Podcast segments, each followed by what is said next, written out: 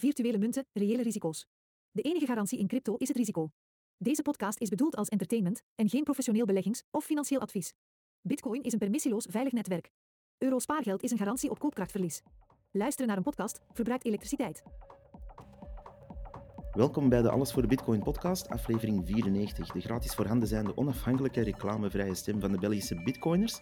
Je kan de links naar onze podcast en al de andere aanverwante informatie vinden op allesvoorbitcoin.be. Dat is vooral voor de nieuwe luisteraars, want daar zijn er wel een pak. Je kan daar eigenlijk alles vinden over onze podcast. En dan, daar vind je ook trouwens gratis informatie, kosteloos ook, over hoe je kan beginnen met bitcoin. Daar zitten ook bitcoin basislessen in en dat soort zaken. Je kan ons ook volgen op Twitter, dat is @avb_podcast. En wie ons werk graag wil steunen, dat kan ook via diezelfde pagina, allesvoorbitcoin.be, op de donate-button bijvoorbeeld. 1 bitcoin staat vandaag €40.305, oftewel $44.012. En daarmee kan u ongeveer een 8.225 Big Macs kopen. De blokhoogte is 824.727 voor de mensen die dat als tijdsindicatie gebruiken. Want de tweede aflevering die we gaan doen, daar heb ik bij mij mijn vereerde gast Thomas Spaas nog eens bijgeroepen. Dank u, ook dank al u. Zaken de... in aflevering 91. Welkom, Thomas. Hallo, dag Kim. Beste wensen trouwens. Beste wensen ook. Het waren drukke dagen. We hadden al een eerste aflevering, of eigenlijk een tweede aflevering, ingeblikt. Maar we willen het natuurlijk goed doen, proof of work. Dat hangt soms ook af van kwaliteit leveren. Inderdaad. En ook voor de luisteraars willen we dat zo goed mogelijk doen. Dus waarvoor dank. De drukke dagen die zijn er een beetje gepasseerd. In die zin, ik weet niet hoe het met jou zit, maar ik heb heel veel zien passeren de laatste weken. Vooral in zaken economie en geld en de Bitcoin-ETF en maar op. Absoluut. Daar vielen toch een paar dingen op. Misschien heb jij ook wat dingen zien passeren die u opvielen, ik weet het niet. Ik probeer altijd het positieve te vinden natuurlijk. Hè. Ik zie dat sommige media dan toch uiteindelijk Bitcoin beginnen te vermelden, in niet altijd te negatieve zin. Hè. Mm-hmm. Dat was het positieve, denk ik, hè, dat het blijkbaar iets sociaal of in de media meer aanvaard wordt. Hè. Maar iets voor de rest, en toch iets meer genuanceerd dan puur die stem die we al 14 jaar horen van het is allemaal lucht, tulpenbolletjes, lucht en alle varianten. Het is natuurlijk niet zo heel dapper van de media, want dat heeft ermee te maken natuurlijk, is dat... gevestigde spelers nu ook in die bitcoin beginnen te gaan. Hè. Heel het bitcoin-ETF, eindeloze saga, komt die er niet. Hè. Ja, dat is al jaren bezig. We verwachten allemaal dat die er voor elk moment zou zijn. En op dat moment, wanneer van die grote gevestigde spelers ermee beginnen, dan uiteindelijk kan men het zover krijgen dat men dan toch het niet meer bitcoin verzwijgt of als des duivels afschildert, hè, maar toch een iets genuanceerder beeld naar voren komt. Dus dat is dat, maar enfin, oké, op zich is dat positief. Het tweede ding, ik denk dat we ook in de vorige podcast erop ingingen, is hoe belangrijk zijn die media nog? Hè? Die legacy media, mainstream media, je mag ze noemen zoals ze willen. Hè? Het gaat over één punt dat uitzendt naar velen. Hè? Dus alle media met een zendmast of met een drukkerij aan verbonden. Al dan niet in het buitenland, de laatste. Hoe relevant zijn die nog? Enfin, dat is een vraag die ik me de voorbije weken nog heb gesteld. Hè. Aan de ene kant is het nog van, you can't live with them, you can't live without them. Hè. Je kunt zeggen van, ik negeer wat de media over bitcoin schrijven, ik negeer wat ze over crypto schrijven. En dan geraak je al een heel eind. Hè. Aan de andere kant, ze hebben nog altijd een ongelooflijke invloed op beleidsmakers. En op de oudere generaties onder ons. En het is niet de bedoeling, dat is toch niet mijn insteek, dat crypto enkel gaat naar een paar ingewijden. Hè? Dat is ook niet het geval, want anders waren we nooit zo ver geraakt. Het is echt wel gegroeid vanuit meer tech en anarchie in het begin en dan heel breed, hè? Zeer breed. Ik geloof echt, en ik denk de meeste luisteraars van deze podcast, maar het kan geen kwaad om het nog eens te herhalen, ik geloof echt dat bitcoin emanciperend werkt. Ik geloof dat bitcoin ons bevrijdt, of kan bevrijden van een aantal nieuwe dingen. Wat ik natuurlijk niet geloof, of dingen, is dat er dan een perfect gelijke wereld zal ontstaan. Hè? Dus degenen die er sneller bij zijn dan anderen, gaan meer bitcoin hebben, onvermijdelijk. Hè? En daar is wel een bepaalde oneerlijkheid. Alhoewel, dat is natuurlijk een diep filosofische vraag. En iedereen zegt, en ik denk dat dat uiteindelijk neerkomt op karakter. Je gaat altijd een groep mensen hebben die extreem gevoelig zijn. En ik zeg niet dat dat slecht is. Je gaat altijd mensen hebben die extreem gevoelig zijn voor situaties van ongelijkheid. Hè? Mm-hmm. En er is iets voor te zeggen, voor dat argument van, ja, maar jullie bitcoiners, jullie wisten er al eerder van en hadden niet wat mee. Ik vind nu niet dat het dat verwijt per se naar u of naar mij concreet moet gaan. Hè? Mm-hmm.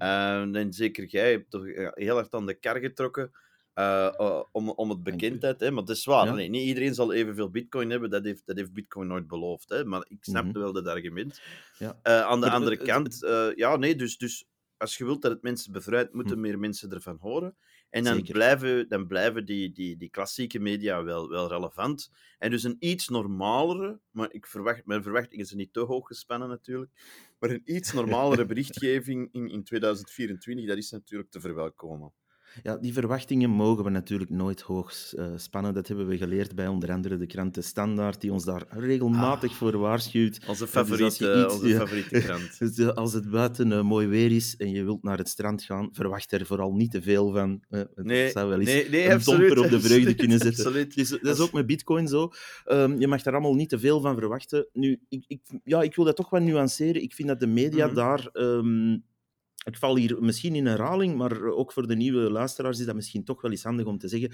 Als je natuurlijk 14, 15 jaar iets doodzwijgt of alleen maar verkettert, zoals ze ook met bijvoorbeeld Tesla doen van Elon, of alles dat Elon Musk eigenlijk doet en zegt, dan ga je eigenlijk iets systematisch verketteren en neerstampen, maar ook tegelijkertijd geen voldoende echte informatie geven. Nee. Of informatie die alleen maar het negatieve belicht.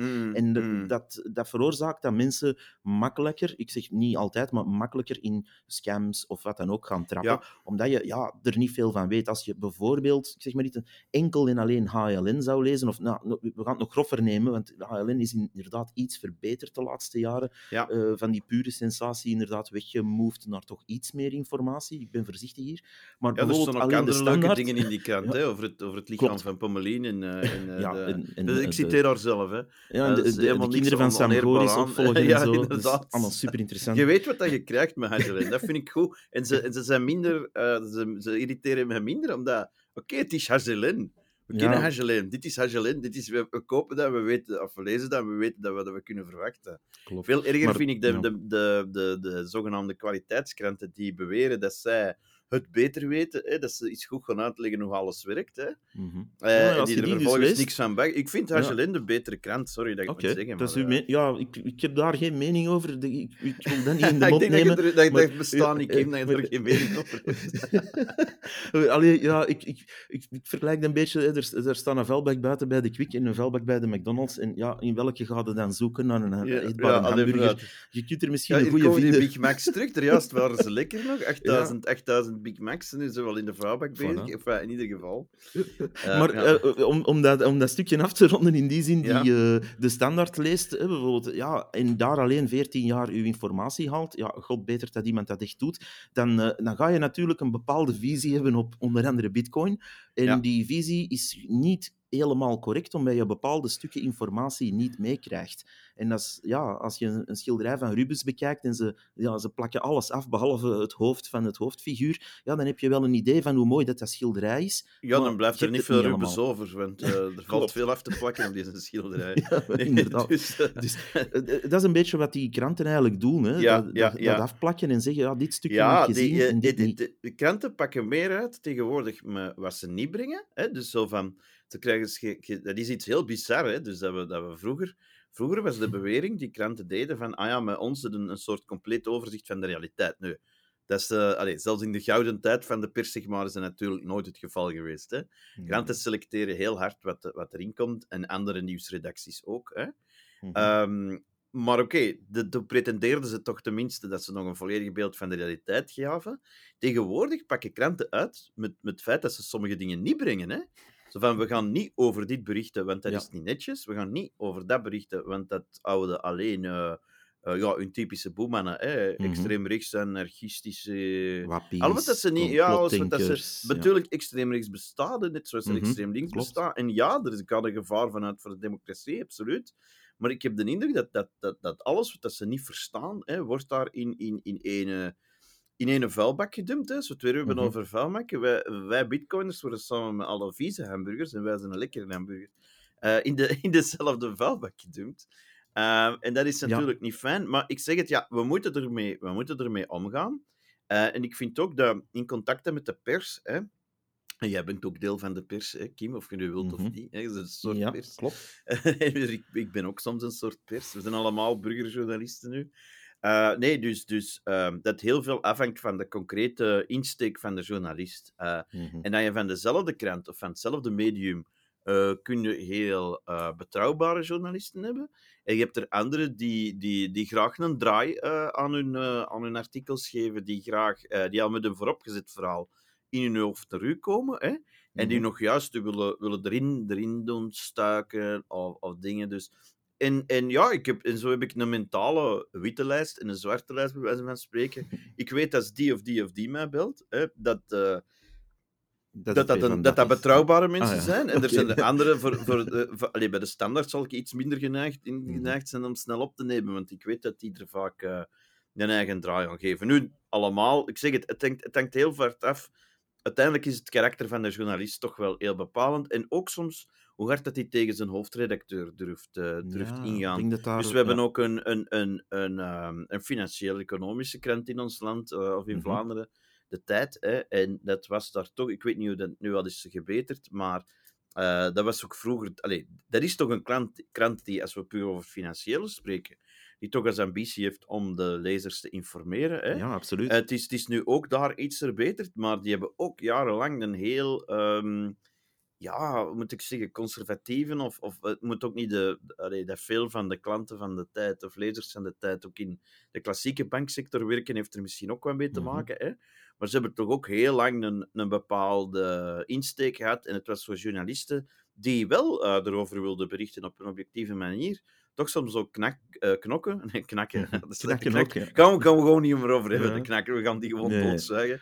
Nee, maar dus, het was knokken voor de journalisten, vaak binnen de redactie. En dat is wel voor een stuk... ik vind dat nog altijd choquant, dat in bepaalde milieus... denk bijvoorbeeld ook bij onze regulatoren, FSMA, Nationale Bank en dergelijke... dat gewoon erover openlijk nadenken of dingen nog altijd een enorm taboe vormt, blijkbaar. Ja, ik vind dat eigenlijk opvallend. In die zin dat de basisinformatie geven, zoals je zei, van ja, we gaan hier breed nieuws geven. Ja, er zijn duidelijk namen die dat niet kunnen om dat objectief, of zelfs nog maar een poging tot objectiviteit te brengen. En als je dan bijvoorbeeld ik neem nu eens Bitcoin niet als voorbeeld, maar bijvoorbeeld Tesla, ja, dan ga je daardoor en dan zie je dus elk negatief kruimeltje van nieuws dat al dan niet kan dienen in die kraam, wordt in die kraam gegooid. En dan lees je dus continu van Elon Musk is over zijn hoogtepunt heen, en dan hebben ze het daar... Wat was het? 20 oktober, ik heb het even opgezocht. Ja, dat was onze vrienden van de Standaard daar. Hè? Ja. 20 oktober hebben ze de bottom call gedaan op Tesla. Dat was 22, denk ik. Hè? Eind 22 was dat, denk ik. Nee, ik denk zelfs oktober 2022. Ja, dan hebben ze meerdere keer hun prestatie al. In ieder geval, ze hebben het absolute dieptepunt van de koers. Als in de Standaard staat van nu is het echt om zeep, nu moeten alle aandelen Tesla buiten gooien. Dat is gewoon een feilloos signaal om bij te kopen. Hè? Nu, de Standaard is natuurlijk de anti-Musk-krant bij uitstek. Absoluut. Hilarisch. Maar wat hebben we misschien nog meer verduidelijken voor onze luisteraars? Want voor ons is... Wij verstaan elkaar perfect, maar we moeten toch ook denken aan onze arme luisteraars. Waarom komen we nu op Tesla? Wat is eigenlijk het verband tussen Tesla en Bitcoin? Buiten natuurlijk het feit dat Musk achter Tesla zit en dat Musk via Tesla ook een tijd met Bitcoin is bezig geweest. Het verband is eigenlijk dieper. Hè? En dat gaat eigenlijk over... Als je gaat kijken... want ik luister ook naar financiële podcasts die toch proberen uit de band te springen. En één daarvan... maar dat was wel een dure, denk ik, als je hem wou betalen. Eén daarvan was Infinite Loops, hè, dus oneindige loopings of oneindige lussen. Hè. Klinkt goed. Waarbij men probeert toch te begrijpen, waarbij men ook aan een boomerpubliek... Sorry, als het over beleggingen gaat, over klassieke beleggingen tenminste, ben ik ook nog een boomer. Hè? Mm-hmm. En dus dan kijk ik... Dat is op zich als je zegt van, hoe gaan we een bedrijf of iets anders waarderen? Hè? Hoe gaan we kijken of de koers van iets, of het nu Bitcoin is of Tesla, hè? Of de koers van iets hoog of laag staat? En dan gaan we kijken bijvoorbeeld naar wat is de cashflow-generatie. Mm-hmm. Als je ziet, de cashflow van Bitcoin die is er niet. Er is geen cashflow in Bitcoin. Er is een stock-to-flow, maar dat is iets helemaal anders. De Bitcoin aan zich brengt, als je dat niet in een smart contract inbrengt of dergelijke, een Bitcoin aan zich genereert geen nieuwe Bitcoin. We hebben geen proof of stake systeem. Mm-hmm, gelukkig. Je moet, ja. Voilà, dat is een zeer van al proof of stake genoeg in de wereld. Ja, voilà, inderdaad. Dus we hebben geen proof of stake systeem. Dus een Bitcoin gaat geen nieuwe cashflow genereren als dusdanig. Hè? Tenzij dat je er andere dingen mee doet. Bitcoin puur Tesla, op zichzelf. Ja. En Tesla, dat is dan weer iets helemaal anders. Maar ook daar is onbegrijpelijk voor vanuit een klassieke wereldbeeld van Tesla was cashflow, ding dat ze nu nog maar zeer recent cashflow positieve kwartalen draaien. Maar Tesla heeft jarenlang, en ik zou nog moeten kijken wat de laatste set van zaken is, geen winst gemaakt. Hè. Die gaven hun auto's die gaven die niet compleet weg, maar die staken toe. Dus dat ze mm-hmm. zeker bij die eerste auto's verkochten. Want nu is Tesla begint meer en meer te verschijnen, maar in het begin was dat een elite-merk. Hè. Ja. Begon met sportwagentjes, dan was er de luxe limousine, en dan is er de SUV gekomen, en dan is er de Tesla 3, eigenlijk weet ik best veel van Tesla. Bizar, want ik heb nog niet zo... Ja, ben niet zo'n ding... Ja, misschien wordt de volgende auto een Tesla. Anyway, terug to the point. Mm-hmm.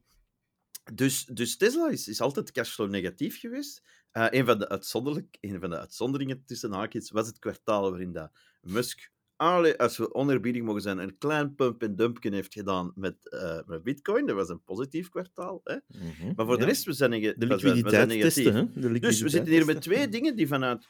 als je uit de klassieke wereld komt, bijvoorbeeld een Geert Noos, iemand voor wie ik echt wel respect heb, in die zin van dat hij heel deftige analyses uitvoert, maar uit de klassieke wereld komt, is anti-Bitcoin en anti-Tesla. Mm-hmm. En ik zeg niet dat hij zich vergist, ik denk dat zijn model wel zal kloppen voor veel investeringen, maar hier hebben we met iets anders te maken. En ik denk dat Musk dat heel goed heeft begrepen, dat zowel Bitcoin, zeker in het begin, als Tesla in het begin, was er inderdaad niet veel geld mee te verdienen. Dus als je puur kijkt naar de cashflow, hè, dat was geen, in de beginjaren van Bitcoin dingen, dat was geen directe weg naar succes, maar hij heeft begrepen het idee van een meme-stok. Tesla is een meme-stok en Bitcoin is een cryptomunt, maar ook een meme. Hè.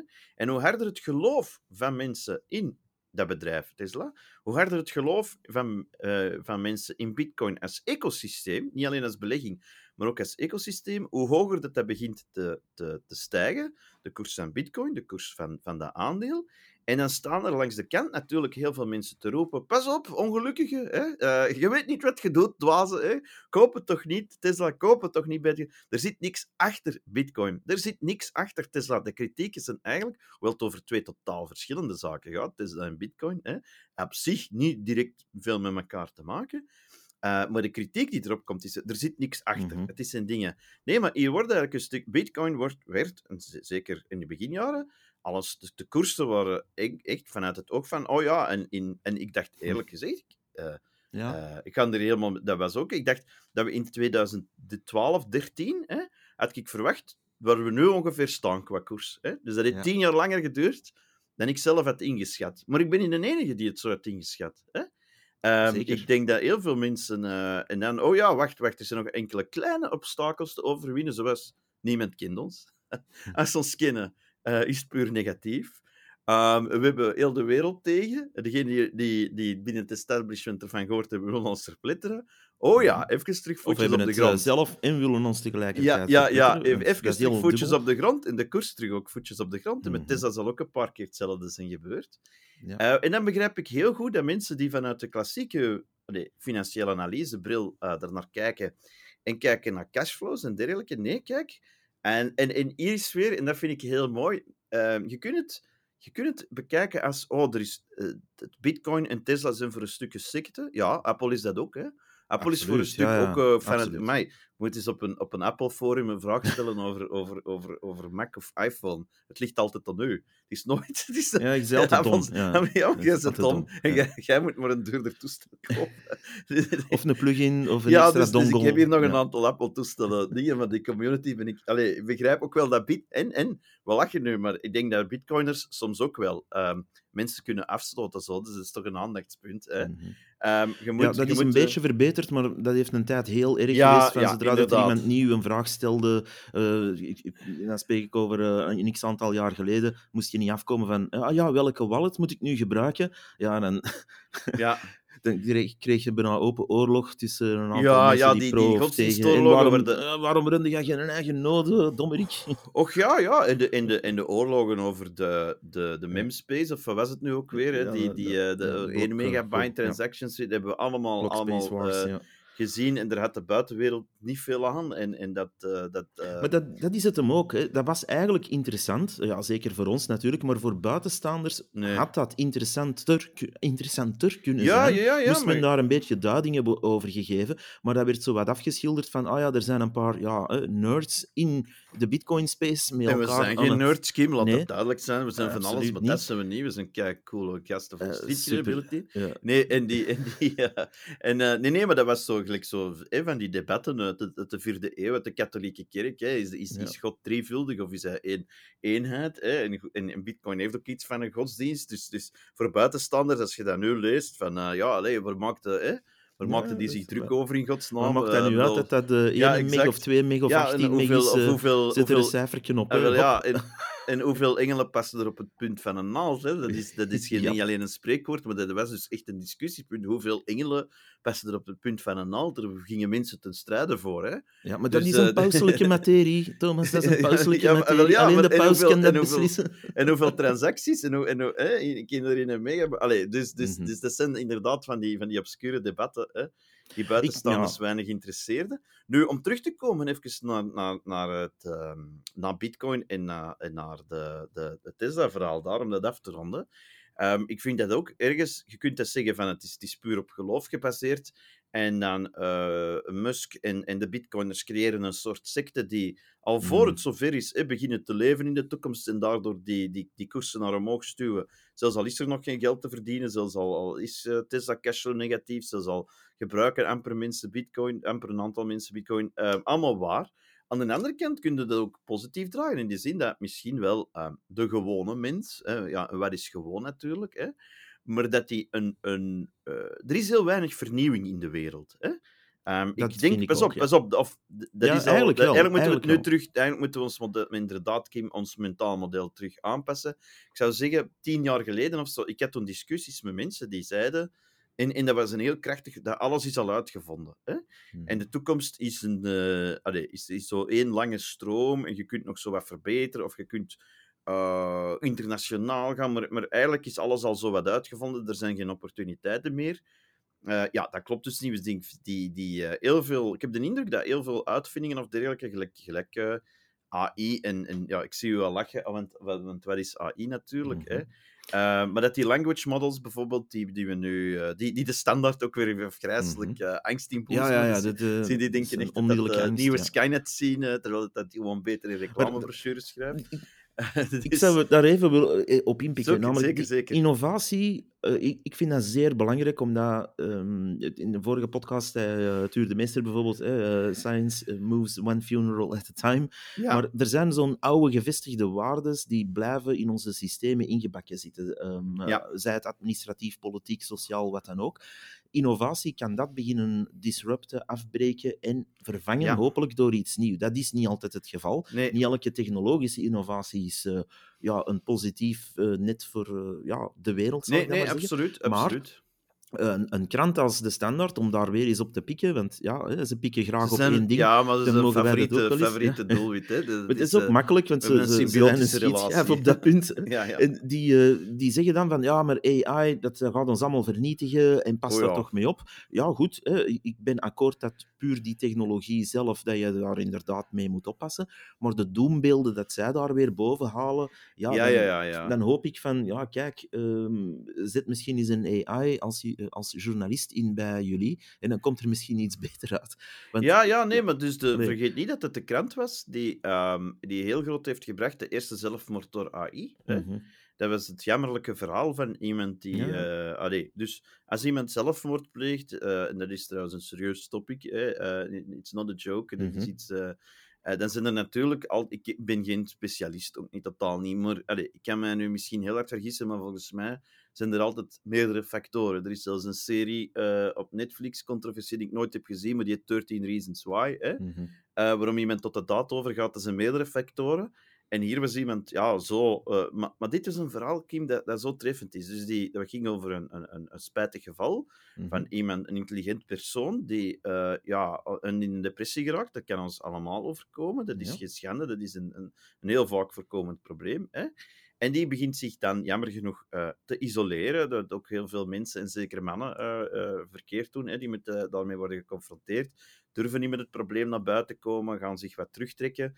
En die had dan nog... Maar dat was onder invloed van klimaatdoembeelden, verspreid door... Ja, sorry, kranten als De Standaard. Mm-hmm. Hè? Die hebben hem in een bepaalde richting meegepusht. Ik wil het niet alleen daarop steken. Mm-hmm. Dan is hij met een soort chatbot gaan praten. Maar die chatbot was veel primitiever dan waar dat ChatGPT nu staat. En die chatbot bevestigde hem in zijn waanbeelden, maar dat is gelijk tegen een antwoord. Dat is zo'n mm-hmm. simpele bot, dat is gelijk tegen een antwoordapparaat praten. Hè. Ja. Als ik allemaal doomboodschappen inspreek en ik beluister ze dan opnieuw, dan ga ik dat horen. En dat is dan door de pers opgepikt en op een vrij hypocriete manier, vind ik.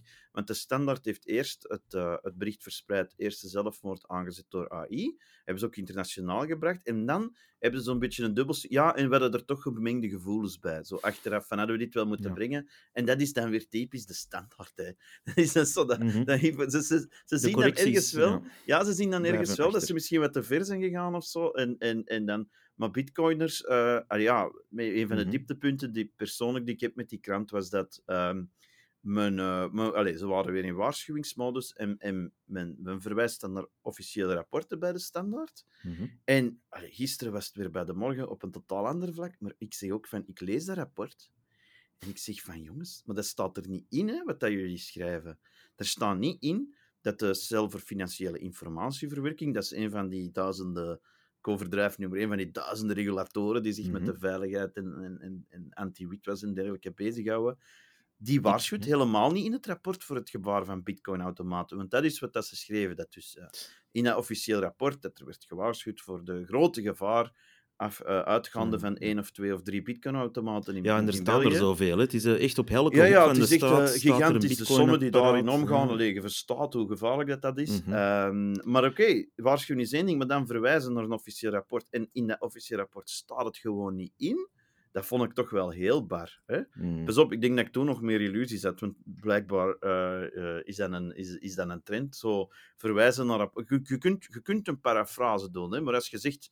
Het staat op pagina 16, het staat er gewoon niet. Hè? Mm-hmm. En je reageert dan niet eens wanneer je erop wordt aangesproken. Ik was toen nog heel beleefd, hè? Weer al vanuit die naïviteit. Dat vind ik wel... Zo ver gaat het dus soms. Hè? Het is heel frappant soms, ja. En is dat specifiek tegen bitcoin gericht? Ik denk...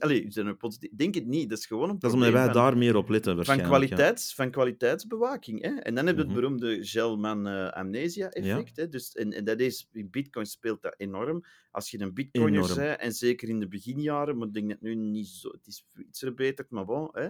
Als iets in de krant staat op een domein waar dat je iets van kent, en je leest het dan zeg je van, ja, maar hier klopt niks van. Mm-hmm. En dan vervolgens, en dat is het amnesia-effect, het geheugenverlies, draai je de bladzijde om, en dan begint over iets anders, wat je niks van kent, en dan vergeten van, ja, maar wacht, het was niet juist toen het over iets ging waar ik iets van ken, dus is dit misschien ook maar een korrel zout te nemen? Wel, ja, enfin, maar dat amnesie-effect begint... Maar kijk, weet al, ik heb een van mijn goede voornemens voor 24 is positiever zijn. Hè? En ik reik altijd de hand, want niet iedereen... Als je zegt van, ja, iedereen die daar werkt is slecht, ja, dat helpt totaal niet. Nee. Dus dat ik reik nog eens de hand aan mensen die hun job wel correct willen doen en zo goed mogelijk. En ik hoop dat we zitten in een meer evenwichtige berichtgeving, iets meer... Hè? Hou dat vast, jongens. Hou vol. Op een dag gaan we er misschien zijn en gaan we ook de negatieve kanten, die er zeker binnen bitcoin zijn, niet vergeten, maar gaan we op een normale en genuanceerde manier misschien kunnen berichten erover. wij bitcoiners moeten er misschien niet op wachten, maar vergeet niet dat die legacy media nog altijd een hele grote impact hebben erbuiten. En het leuker is om te fietsen met rugwind dan met tegenwind natuurlijk.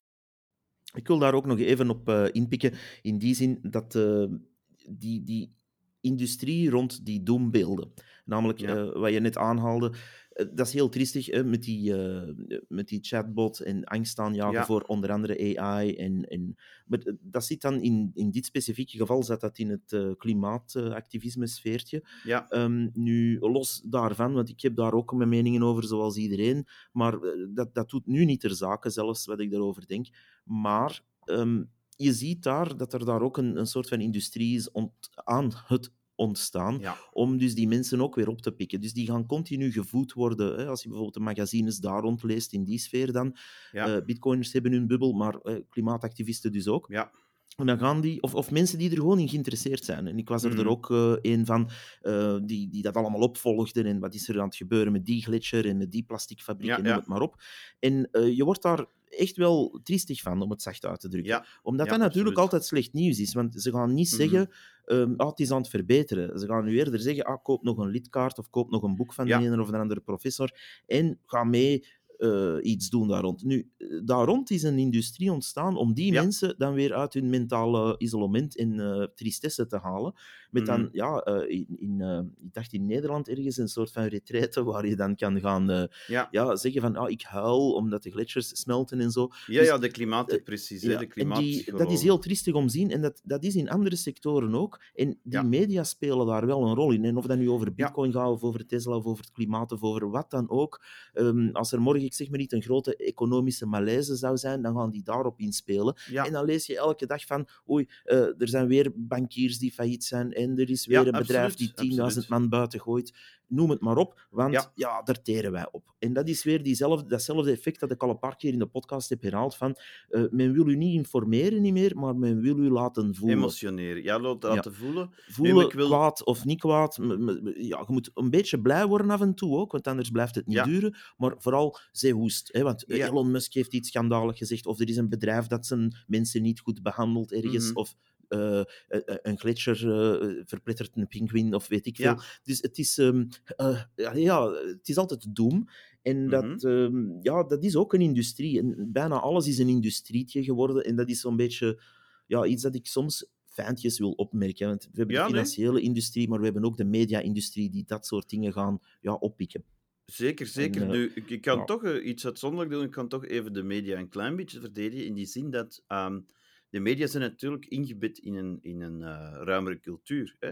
En als wij gaan kijken, dit is een studie die ook de laatste dagen op Twitter de ronde deed, dan had men de literatuur. Hè? Dus gewoon boeken, science fiction, van de laatste decennia is het door de AI laten analyseren. Op sentimentanalyse, dat is iets dat ze vrij goed kunnen. Hè? Dus is een boek positief of negatief over de toekomst. Hè? En een science fiction... Een spannend science-fiction verhaal heeft natuurlijk ook altijd een vijand en dit en dat. Maar er is een bepaalde teneur. Als je bijvoorbeeld kijkt naar Star Trek, hè? Een serie die zijn ups en downs al heeft gekend, zit mij vraagt. En vooral nooit wordt bekeken door nerds. Voilà, inderdaad. Nee, maar als je kijkt naar de visie van Star Trek, dat is op zich een optimistische visie. Hè? We vliegen wel rond, we maken de dingen mee. De vraag is dan waarom we teleportatie hebben, waarom we die ruimteschepen nog nodig hebben, maar dit geheel terzijde. Nu goed, daar is een technische uitleg voor. Daar is ongetwijfeld. Hè. Maar dat is een fundament. Er zijn nog problemen, er zijn avonturen te beleven, al dan niet spannend ervaren door de kijker of niet-kijker, maar dat is een fundamenteel optimistische visie. Maar als je dan gaat kijken naar science fiction in het algemeen, is de teneur in het Westen zeer negatief geworden. En die onmogelijkheid voor onze cultuur om positieve toekomstbeelden te fantaseren. Of toekomstbeelden waarin er misschien nog wel problemen zijn, maar je hebt dan een held en die overwint dan de moeilijkheden. De onmogelijkheid van ons in het Westen om positieve toekomstbeelden te verzinnen is echt een probleem. Ik denk ook dat wij wat onderschat hebben, want we hebben zo rond het jaar 2000, Kim, ik weet niet hoe oud jij toen was, 50 ongeveer, denk ik. Nee, rond het jaar 2000, dan was ik ongeveer 20 was ik toen, 20 in 2000. dan was er veel te doen rond de millenniumbug. Hè? Ja, ja. Maar er was ook zoiets van, fin de siècle, dus dat kende men, fin de millennium zelfs. Nu gaan er zo wat doembeelden komen. En die waren er eigenlijk rond 2000, herinner ik mij, voor de 9-11 uiteraard, hè, maar die periode vlak ervoor was een super optimistische, bijna euforische periode. Hoewel er toen ook nog heel veel problemen, geweld en problemen wel, maar het was allemaal, we kunnen het wegdansen en feesten en er is elke dag wel iets nieuws dat uitgevonden wordt. En was feest ook bij de media. Dat was ook hun boerenjaren, hè, waarin ze het meeste centen ooit hadden verdiend. Dat was één groot feest. En dan, na 2000 is 9-11 gebeurd, werd het helemaal grimmiger, maar ik had zo het gevoel, zoals velen, van die grote apocalyptische cultussen, die zijn er precies niet gekomen. En dan nu, 20 jaar later, 24 jaar later, als we dan nu rond ons kijken, de kranten, de dingen, is gevuld van de ene doemvoorspelling naar de andere. En we zijn in het Westen een beetje... En Wereldkim, we lopen misschien weer achter, want ik zie nu ook dat er een kentering opkomt van mensen die het beu zijn. Hè. De EAC-bende, daar is nog een aparte podcast waard, maar die geloven heel hard in betere toekomst, willen het allemaal accelerationeren, of hoe dat ze het ook noemen, willen allemaal dat het sneller vooruit gaat. Dus er is daar een tegenbeweging aan te komen. Om in te pikken, qua science fiction, ik ben nogal een fan van Peter F. Hamilton, een zeer goede science fiction writer, die durft uit de comfortzone gaan en out of the box denken, maar dan echt. En die noemt dat advancers, noemt hij dat. Dus de mensen die eigenlijk kosten wat kost gaan, die toekomst al dan niet met technologie of sociologische experimenten, moet ik zeggen, gaan advancen. Dat is trouwens een aanrader, zo goed als al zijn boeken. Maar die zijn toekomstbeeld, die springt eigenlijk altijd 300-400 jaar vooruit. En op een bepaald moment... gaat men iets heel ingrijpends uitvinden dat de maatschappij verandert. Om het heel kort te zeggen, een verjongingsding. Een cabine waar dat superrijken zich terug 16 jaar kunnen laten maken, ook al zijn ze 90. Dat 16, dat zou ik niet willen. Maar je hebt geen keuze, het is 16. Daar moet je dan door. Maar dat heeft natuurlijk een impact op die maatschappij. Zonder heel die boek te vertellen nu, dat is zeer interessant om te lezen, omdat hij dan elke keer een paar honderd jaar verder springt en ziet wat die maatschappij wordt. Maar dat is deels doen, maar deels ook van... We gaan hier echt eens nadenken over hoe zitten mensen echt in elkaar. Ja, nee, absoluut. Dus en dat gebeurt minder nu, denk ik. Ik denk dat eerder is van, we gaan doen om de angst op te wekken. Maar denk ook aan nog erger, die zombie-apocalypse. Waarom? Ik begrijp nog altijd niet hoe heel dat zombie-genre... Het is ook wel wat over zijn hoogtepunt heen, maar hoe dat zo populair is kunnen worden. Zombies, dat is een keisaaie... wezens, als je weet hoe, kan iedereen... Enfin, in ieder geval, dus die apocalyptische fantasieën, waar we in het Westen zo wat verslaafd aan zijn geraakt. Ik denk dat dat ook is omdat mensen ergens hunkeren naar een simpeler wereld. Hè? Want het is altijd de fantasie is de wereld vergaat, maar ik niet. Hè? Zij zijn er dan klopt, wel. Ja. En dan kun je dan inbeelden, alle dagelijkse beslommeringen, die een baas waar ik naartoe moest... die vakantiedagen die dat ik moest aanvragen, dat is allemaal weg. Hè? Al die prul is weg. En we weten terug een simpele wereld, goed en kwaad, de goeie en de slechte, monstertjes overal. Hè? Ik denk dat verlangen naar eenvoud, en ook naar een heldenverhaal, hè? dat op een soort, misschien foute manier, maar dat daarin tot uiting komt. Hè? Maar, hè, laten we het weer positief zetten... Bitcoin, de community, de aantrekkingskracht, positief, is het dat aan elke bitcoiner het gevoel geeft, en je mocht er gerust mee lachen, maar toch een beetje een held te zijn, of een nieuw verhaal te kunnen schrijven. Hè? Ja. Dat je deel uitmaakt van iets nieuws. En voor mij is dat... dat is soms zeker geen geheim. Ja. Als ik niet zo met bitcoin bezig was, dus al heb ik maar een klein nevenrolletje in het systeem, hè? Die van adviseur een beetje, hè? Die wat de interface verzorgt met de gewone wereld, hè, van het juridische en de fiscaliteit. Als ik niet elke dag een boost kreeg van mijn klanten en van waar die allemaal mee bezig zijn en de nieuwe dingen die gebeuren, dan zou ik ook met het hoofd tussen de schouders rondlopen. Hè. Dus voor mij, dit beroep of dit klein stukje dat ik bijdraag, hè, voor mij is dat ook wel psychologisch heel, heel belangrijk. Ik denk dat voor u hetzelfde geldt. Klopt, hè? Helemaal. Als je niet dit had, hè? Wie weet met wat voor ongezonde dingen, Kim, zouden jij en ik dan bezig zijn. Ja, zombiefilms maken bijvoorbeeld. Ik zou regisseur zijn van een zombiefilm. En dat is iets dat de media nog helemaal niet heeft opgepikt, denk ik. Die focussen altijd weer op het grimmige. sommigen, en dan brengen ze het weer in verband met de preppers, die in een ondergang van de wereld. En ik zit nog, en dat is een persoonlijk standpunt, ik wil er heel duidelijk zijn, ik zit niet te bidden om de ondergang van het financiële systeem, zoals we het vandaag kennen, hè. Want je zit veel mensen, ook binnen de Bitcoin, en dan crasht alles, en dan zijn wij rijk en dingen. En als we voor echt financiële en economische problemen staan in Europa, en een van onze economen, en niet een van de minste, ene die altijd, of toch meestal gelijk heeft, Ivan van de Kloot, nog eens gezegd dat de eurozone, dat iets onhoudbaar is. Dat is dus één muntunie. Daar ben ik het mee eens. Die dingen die zijn ernstig te nemen. En dan kan je ook al raden, dan gaan er naar zondebokken gezocht worden. Dan zou het wel de vingerwijzing... Totaal onterecht dan trouwens, als je de verhoudingen bekijkt. Maar zou je dan wel eens richting crypto kunnen komen? Ja, en de zaadjes daarvoor zijn eigenlijk geplant lang voor Bitcoin zelfs bestond. Ja, dus absoluut. Maar een beweging... Zo gaat men dat niet bezien, waarschijnlijk. Nee, maar dus zo'n apocalyptische beweging, ik vind niet dat Bitcoin dat moet zijn. Ik vind eerder dan van, kijk, meer weerbaarheid en dat het... hopelijk hoeft het allemaal niet zover te komen. Hè. Ja, ik zie dat eigenlijk eerder vanuit een Bitcoiner standpunt, zie ik dat eerder als onze reddingsboei, onze wereldwijde reservemunt. Ja. En ook een... Ja, moet ik het zeggen, een data-uitwisselingssysteem met waarde daarachter. Dat klinkt heel filosofisch. Nee, communicatiemiddel. Ja. Het is communicatie in waarde. En dat geheugen. En geheugen ook, want inderdaad, het is verifieerbaar en globaal. En dat is zoiets krachtig en dat stoort mij nog altijd, of dat vind ik nu eerder jammer, want het storende is er ondertussen al een beetje aan het afsluiten, maar aan die verstokte, laat ons zeggen, Bel 20-crew, die dat niet willen zien, die zelfs niet erkennen dat er een verschil is tussen, ik zeg maar niet, een zwaard in een of ander online game dat je kan kopen en bitcoin. Die zien dat verschil niet. Dus, maar dat is allemaal maar lucht. Ja, nee, eigenlijk niet. Er is wel degelijk een verschil.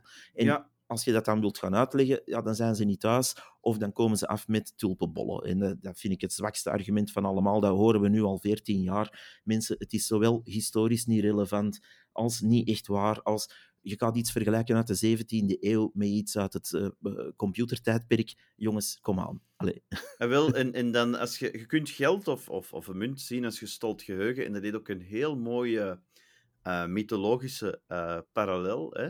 Dus munt komt, ons woordje munt komt van moneta, en moneta van het Latijn. En dat komt omdat de munt werd geslagen naast een tempel. De tempel was gewijd aan een godin, Juno Moneta, de waarschuwende Juno. Maar die was er dan weer gekomen. Oorspronkelijk was dat Juno Mnemosyne, en dat komt dan van het Grieks. Dat was ook de godin van het geheugen. Dus waarschuwen, geheugen, munt... er is dus een mooie etymologische toeval. Je kunt overal verbanden in beginnen zien. En het verband is zeer toevallig. Maar die functies van geld, als je stolt geheugen van die heeft al dat gepresteerd, dus die heeft zoveel, die en dat, dat zit eigenlijk er mooi en ook in het woordje zelf mooi ingebakken. Dus voilà. Wow. Deze kleine terzijde naar Griekse en Romeinse tijden. Voilà. Mythologie is ook altijd heel knap, vind ik, om verbanden te zien ergens, omdat dat ook komt uit een tijd dat er het leven werd ontdekt en werd ontdekt qua neergeschreven geschiedenis en hoe ook weer hoe zitten mensen in elkaar. En ik vind dat eigenlijk de kern is voor mij, althans persoonlijk. Ik zeg altijd, proof of work is life. In die zin, ik heb daar een beetje een kick uit, namelijk van ik kan hier een to-do-lijstje bijvoorbeeld, iets heel simpel, afwerken. Ja. Ik heb daarna ook iets om naar te kijken. Hè. Bijvoorbeeld, als ik plan om een cake te bakken, kan ik daarna die cake opeten, om het heel, heel simpel te maken. Maar heel veel mensen zitten zo in die fiat-wereld dat niet meer telt. Van, wanneer krijg ik mijn muntjes die uit de hemel vallen? En van de goddelijke staat, om het dan zo te zeggen. Ja. En die, dat is het dan. En als ik mijn QR-code ergens kan scannen om ergens binnen te komen, dan is het al lang goed. En ik heb mijn pyjama aan, ik kan naar Netflix kijken, absoluut. Het is allemaal super. En dat vind ik een beetje triestig, want om terug te komen naar die zombiewereld, zombiefilms zijn populair, omdat dat net die angst voor die massa, die faceless massa, weergeeft. Ja. En ik vind dat persoonlijk wel knap, want even een tipje van de sluier. Ik ben zelf een verzamelaar van zombiefilms. Ah ja. Omdat ik dat net heel fascinerend vind dat daar ooit een genre is rond ontstaan. En eigenlijk inherent is dat saai, want het is altijd hetzelfde. Hè? Je wordt geïnfecteerd en dat breidt uit. En dan, hoe gaat de rest daarmee om, zal ik dat maar zeggen. Ja. Maar, en dat is inderdaad altijd hetzelfde scenario, met wat kleine varianten. Maar de angst voor de anderen zit daar eigenlijk in. Ja. En dat, daar kan ik mij wel iets bij inbeelden. Het is niet voor iedereen. Nee, maar het komt ook op andere dingen ten uiting. In totaal anders is Peer Gynt. Dat is ook dat is een verhaal, maar ook een soort opera/musical. Iedereen kent wel de ochtendsuite uit Peer Gynt. Als je het niet kent, je hoort de eerste noten en je kent dat wel. Maar ik ben een cultuurbarbaar, de naam zegt maar niks. De ochtend, die morgensymfonie, de ontwakende bloemen en zo, dat heeft iedereen zeker al wel eens gehoord. Maar een van de de hel of het ding dat de hoofdrolspeler op een bepaald moment wilt ontwijken, is... de hel is eigenlijk dat je zo opgaat in een klomp massa, hè? Waarin dat je individualiteit verdwijnt en de dingen dus, via high bro, low bro, of welke bro ook, want Peer Gynt was in zijn tijd ook low bro, dus toen op het niveau van een zombiefilm, en nu is dat een klassieker, hoogcultuur, dus je ziet hoe dat kan gaan. Weet, kijken The Walking Dead of al die Romero-films, misschien ook onze balletten en dingen van over 100 jaar, dat we er zo naar kennen, maar dat gebeurt heel vaak. Dat klopt. Dus, ik kan wel, als je het zo voorstelt, kan ik me er wel in vinden, inderdaad. Mm-hmm. Maar in het algemeen is er wel een angst nu. En ik begin inderdaad ook die eerste kenteringen te zien. Bepaalde mensen die af en toe ook zeggen... Bitcoin, we gaan daar toch eens iets over schrijven dat wat meer genuanceerd is. Ja. Dat begint nu pas te komen. In België zitten we daar, en dat heb ik al een paar keer herhaald... het Bitcoin Noord-Korea van Europa. Ik hoop dat dat ook ooit verandert. Maar vooralsnog zitten we in die situatie waar je one voice hoort daarover. En dat is dan eigenlijk die van de staat / het systeem, wat je het ook wil noemen.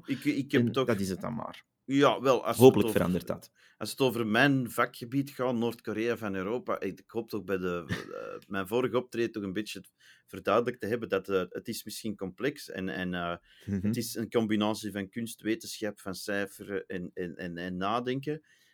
Maar dat op dit moment de bitcoin-fiscaliteit, als ik het nu heb over mijn vakgebied, vrij gunstig is. Misschien zelfs een van de gunstigste in Europa. Hè. Dus dat is toch dat wel... Dat hebben we geleerd, maar... Een Noord-Korea moet gerelateerd... Het is niet dat de staat de grote boeman is in deze, hè, als je maar weet hoe een en ander werkt aan te pakken en niet met je probleem blijft zitten eigenlijk. Hè. Ja, die one-liner, die zeg ik eigenlijk eerder om duidelijk te maken van, kijk, qua informatieverstrekking en zeker naar het brede publiek toe, uiteraard fiscaliteit hebben we inderdaad, dankzij uw vorig optreden in aflevering 91, ook al wel gehoord dat daar wat te nuanceren valt. En eigenlijk nog redelijk positief, als we alles in beschouwing nemen. Absoluut. Over dat gesproken, ik denk dat we ook eens kunnen spreken over een iets heikelder onderwerp binnen de Bitcoin-space. En dat is eigenlijk, laat ons een kat noemen, er zijn bitcoiners of er zijn mensen die in de bredere cryptocurrency-wereld ook wel naar andere dingen kijken, buiten bitcoin. Nu, een bitcoiner...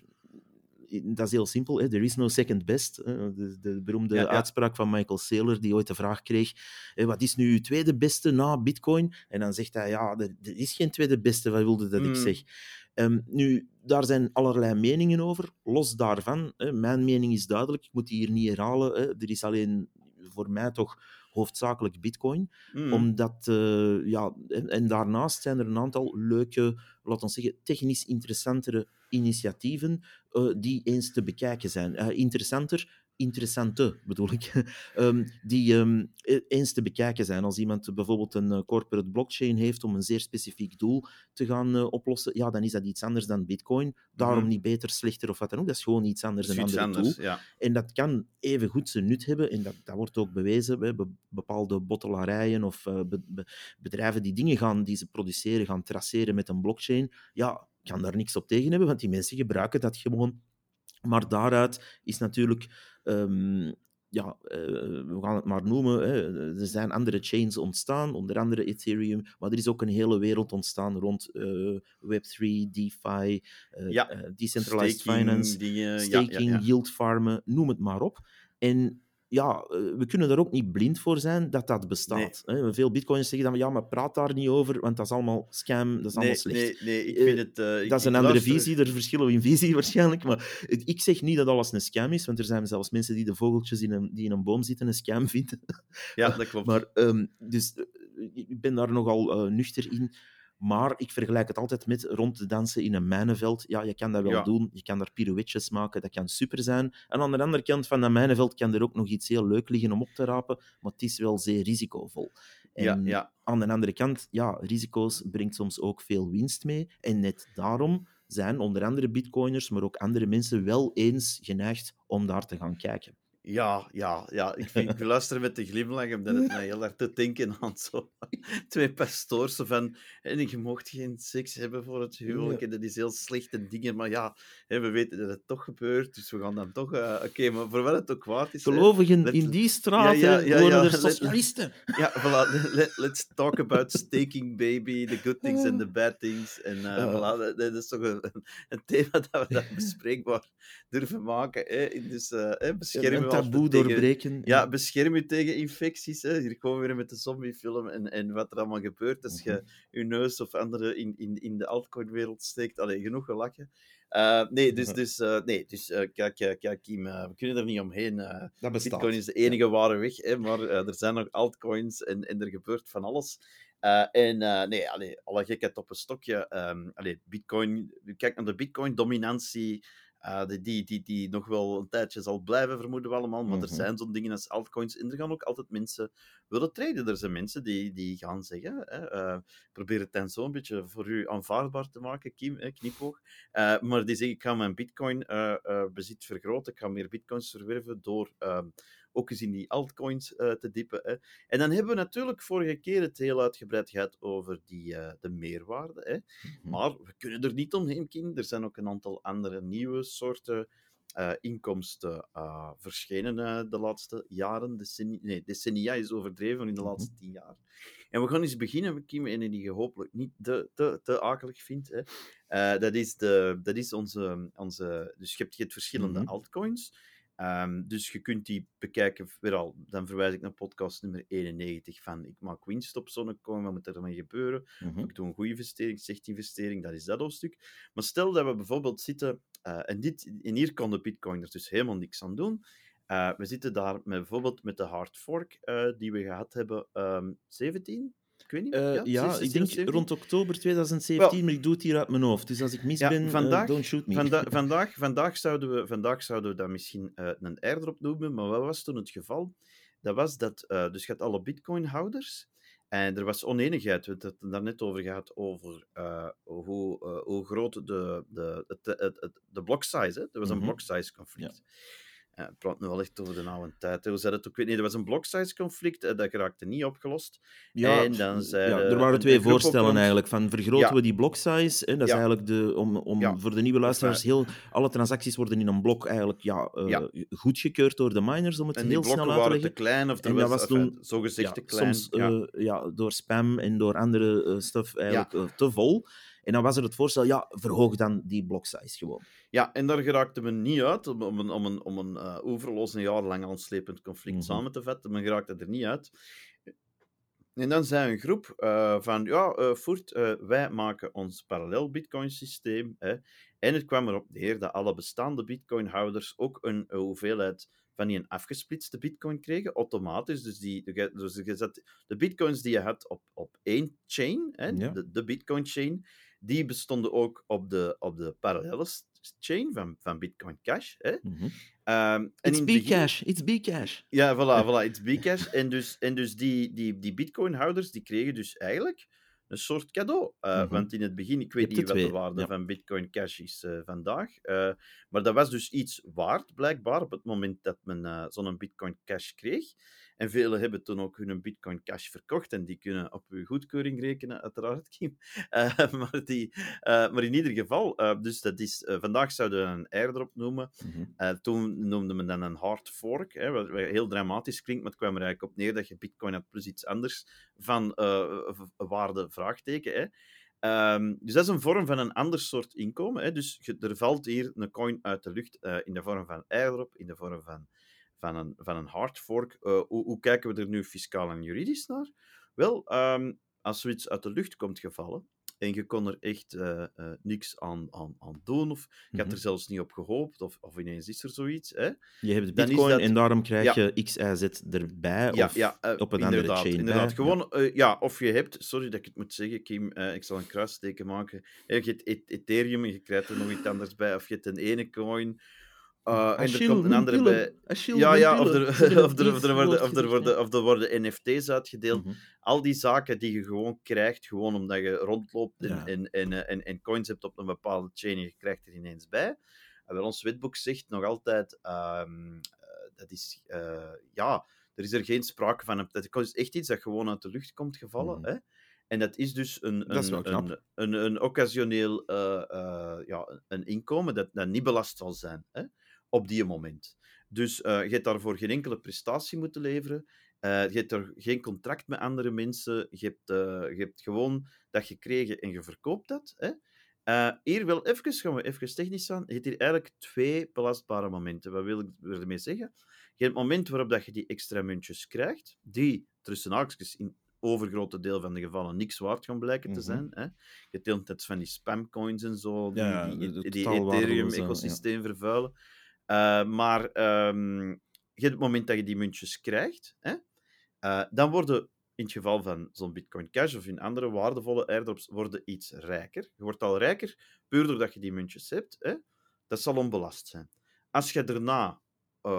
die muntjes verkoopt, omzet in iets anders, in bitcoin bijvoorbeeld, of in fiat geld. Dat is een tweede mogelijk belastbaar moment, hè? Maar in de beide gevallen zal hier... kan men niet altijd case by case, en als jurist heb ik geleerd om nooit te zeggen en nooit altijd te zeggen, hè? Maar in regel, hè, zal dat betekenen dat zowel de verkrijging ervan, toen het uit de lucht viel, zal belastingvrij zijn, als de latere verkoop zal belastingvrij zijn, want ik zie onmogelijk hoe dat je dat speculatie kan noemen, hè? Want een speculatie veronderstelt een bepaalde intentie om risico te willen nemen. Ik verwijs naar de vorige podcast, of dan podcast nummer 91. En die intentie ontbrak hier toevallig. Dus dat is puur toevallig inkomen, dat is dus een gemakkelijke, hè? Maar voor veel mensen toch... Je krijgt het en het komt uit lucht vallen. Maar voor veel mensen toch een heel opluchting, hè? Om toch eens te vernemen dat zo'n echte pure airdrop, hè? dat vrijgesteld zal zijn. Iets anders komen we dan natuurlijk tot het is de marketingterm geworden, net zoals AI nu voor van alles en nog wat wordt gebruikt, wordt ook staking. Hè? We moeten het hebben over staking, wordt ook staking voor van alles gebruikt. Heel even duiden, staking, daar ga je eigenlijk, maar dat is dan de klassieke manier om er tegenaan te kijken, je coins, wat die dan ook mogen zijn, op een andere chain of wat dan ook, gaan ergens zetten of plaatsen. Meestal is dat op een platform of een DeFi-platform of zelfs bij een centralized exchange of wat dan ook. En daar krijg je iets voor in ruil. Proof of stake gaat dan toegepast worden. Je krijgt daar een soort van, interest zal ik het maar misschien noemen. Ik weet het niet hoe dat precies is. Maar je krijgt in ieder geval coins om dat ergens te gaan plaatsen. Maar daar zijn dan ook weer honderden variaties op, natuurlijk. Ja, inderdaad. En die verdienen meer een case-by-case benadering. Nu, waar ik bij de vorige, of in podcast 91, echt met heel grote zekerheid kon zeggen van met die meerwaarde zit het zus en niet zo. Hier natuurlijk, dit is iets recenter, hier is nog niet zoveel over verschenen, hè? Dus dit is met een iets groter voorbehoud, maar wat dat duidelijk is dat je case by case moet gaan kijken. En als ik dan mijn wetboek erbij neem, en ik zal het niet vervelen met hele artikels voor te lezen, maar als er staking is, dat kan van alles betekenen. Dat kan staking betekenen op een platform zoals bij Kraken of bij Binance, hè? Staking kan ook betekenen dat je coins naar een validator of dergelijke stuurt. Staking kan betekenen dat je eigenlijk niks doet, maar dat het gewoon wordt bijgeschreven in je portefeuille. Of in je wallet, liever. Het kan een beetje van alles betekenen. Ja, want er zijn ook coins waar dat inherent aan is. Omdat je dat gewoon in een wallet hebt steken, dan krijg je al iets bij. En inderdaad. Je doet er zelf eigenlijk niks voor. Ja, het is een heel groot universum natuurlijk, dat van de altcoins. Maar ik heb me laten vertellen, ik begrijp dat bijvoorbeeld het Algorand-algoritme zou zo'n voorbeeld van een blockchain zijn waarin gewoon als je die in een wallet hebt steken, dat er automatisch worden bijgerekend. Hè? Mm-hmm. En dus, als we dan kijken naar staking, hoe moeten we daaraan beginnen? Staking kan 3 dingen zijn, volgens mij. Fiscaal zelfs 4. Mijn excuses, daar begint al de verwarring. Het kan vrijgesteld zijn. Hè? Staking kan vrijgesteld zijn.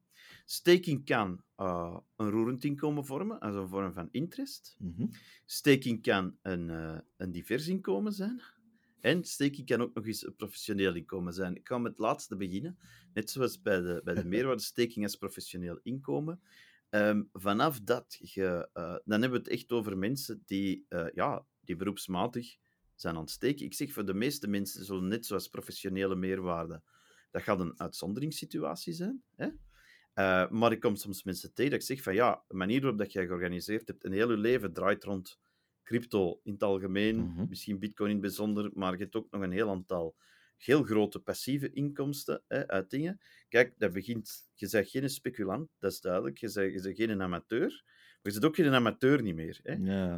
Het gaat hier over zo'n bedragen dat... Oké, zelfs als jij zegt van dat voelt voor mij niet aan als een beroep, de kans is groot dat men als hele leven, als mensen nu gewoon... Je zit dag en nacht daarmee bezig. En dan kan het dus zijn dat die stakinginkomsten als een soort beroepsinkomen worden beschouwd. Waar dat is in België wel. Dan zitten we wel in Noord-Koreaanse toestanden mm-hmm. in België. Dat betekent de zwaarste belastingvoet, de hoogste belastingsvoet, sociale bijdragen en zo. Die mensen kan ik enkel aanraden om het professionele dan door te trekken en een vennootschap op te richten. Niet dat een Belgische vennootschap een belastingparadijs is, verre van, maar dan komt het toch al in een iets zekerdere en nog altijd belasten, maar je hebt al iets meer controle over... Je hebt een kader. Inderdaad. Dus dat ga ik net zoals bij de meerwaarde even in de Gaat het daar niet vooral over de intensiteit? Want je kan zeggen, ik ben er maar een uurtje mee bezig geweest. Of weer al de criteria. Exact, maar de criteria zijn... De criteria zijn niet hard te maken, maar ik kan alleen zeggen dat het risico dat de fiscus dat gaat zeggen, stijgt in functie van de ingezette bedragen. Wel, dat eigenlijk niet klopt. Eigenlijk zou het... Dezelfde principes moeten gelden, of het nu over 1 euro gaat of over 1 miljoen. Hè? Maar als jij aan 1 miljoen passieve inkomsten zit per jaar uit staking, hè? Mm-hmm. Dan loopt je echt een zeer groot risico dat men toch eens minstens gaat proberen om dat als een professioneel inkomen te casten enzovoort. Hè? Dus dan is het tijd ook voor professionele begeleiding, zou ik zeggen. Nu, een luxe probleem ergens, hè? 1 miljoen passieve inkomsten, dat is al heel aardig. Hè? Mm-hmm. Dus ik zeg het, we gaan dat even in de koelkast parkeren. We gaan even kijken naar de problemen of de vragen waar de meeste mensen mee geconfronteerd gaan worden. Dat is dan, oké, staking, is het vrijgesteld? Is het een interest? Of is het een divers inkomen? Dat is wat we ons bij staking gaan moeten afvragen. Ik ga eerst beginnen met staking misschien als interest. Hè? Mm-hmm. Wat wil dat zeggen? In ons wetboek is een definitie van roerende inkomsten. Je kunt dat op staking toepassen. En zoals ik dat lees, en ik niet alleen, ik praat er ook over met collega's en con-collega's, afgrijzelijk woord. Als jij iets hebt van een juridische band met iemand, en met iemand bedoel ik een Kraken, een Binance. Dus er zit iemand aan de andere kant. Jij vertrouwt daar coins aan toe, dat kunnen ook bitcoins zijn in dit geval. Hè? Dus je kunt bij Kraken en bij Binance bitcoins steken, terwijl we allemaal weten dat dat niet native in het bitcoin-protocol zit. Hè? Wat dat je eigenlijk doet, is dat je dan die coin leent aan hen. Hè? Je stelt die ter beschikking, waarvoor zij die gebruiken. Ze gaan er waarschijnlijk liquidity dingen mee doen, ik weet het niet. Hè? En je krijgt er een stukje, zoveel procent bitcoin. Dat is eigenlijk gewoon interest. Hè? Dat is moeilijk, dus je hebt een andere partij, er zijn ook terms en conditions, en dan mag bovenaan dat contract staan staking, er mag eigenlijk eender was staan, er mag appelflap bovenaan dat contract staan. Als we gaan kijken, puur juridisch-fiscaal, wat is dat? Ja, dat is het tegen een recurrente passieve vergoeding ter beschikking stellen van een bepaald vermogen, hier bestaande uit bitcoins bijvoorbeeld, of uit iets anders. Dan hebben we te maken met interest. Wat is het gevolg daarvan fiscaal? Interesten. die moeten elke keer dat je ze ontvangen hebt, of dat ze betaalbaar, of dat je ze kon afhalen, want soms worden die interesten dan ook weer opgeteld bij het grote bedrag en brengen op hun beurt interesten voort. Hè. Maar elke keer dat er wordt bijgeschreven dat je er recht op hebt, dat je zou kunnen afhalen als je zou willen, mm-hmm, dan komt er een interest op stand en die moeten waarderen aan de eurokoers op dat moment, van die en dag. Hè. Okay. En dan moet je dat in je volgende aangifte, ga je dat bij je roerende inkomsten moeten vermelden waar nog geen roerende voorheffing op werd ingehouden. En dan krijg je wel later een belastingbrief, waardoor dat aan een aparte aanslag, maar dat is normaal, hè? Een aanslag, ja, dat is jammer genoeg het gewone woord in dingen, mm-hmm, maar dat wordt onderworpen aan een belasting van 30%. Okay. Ja? Dus dat is als je steekt bij, als je de andere partij kunt aanduiden, als je weet wie het is, of je zou kunnen weten wie het is, hè? Want soms is dat onder een pseudoniem of zo, maar je zou wel kunnen achterhalen van wie of wat zit hierachter. En je kunt die ook aanklagen. Kijk, als de staking zou mislopen bij Kraken of bij Binance, ja, dan weet je waar je moet aanraden, zijn. Ja. Dan wie dat je aangetekende brief en op wie dat je kwaad. Dus er is iemand of iets om kwaad op te worden. Er is een soort van juridische verhouding, al dan niet met uitgeschreven terms and conditions. Dan gaan we in de meeste gevallen te maken hebben met interest. Dat is dat. En dan komen we bij de ik wil daar heel even een vraag over stellen. Je kan ze soms aanduiden, maar dus soms helemaal niet.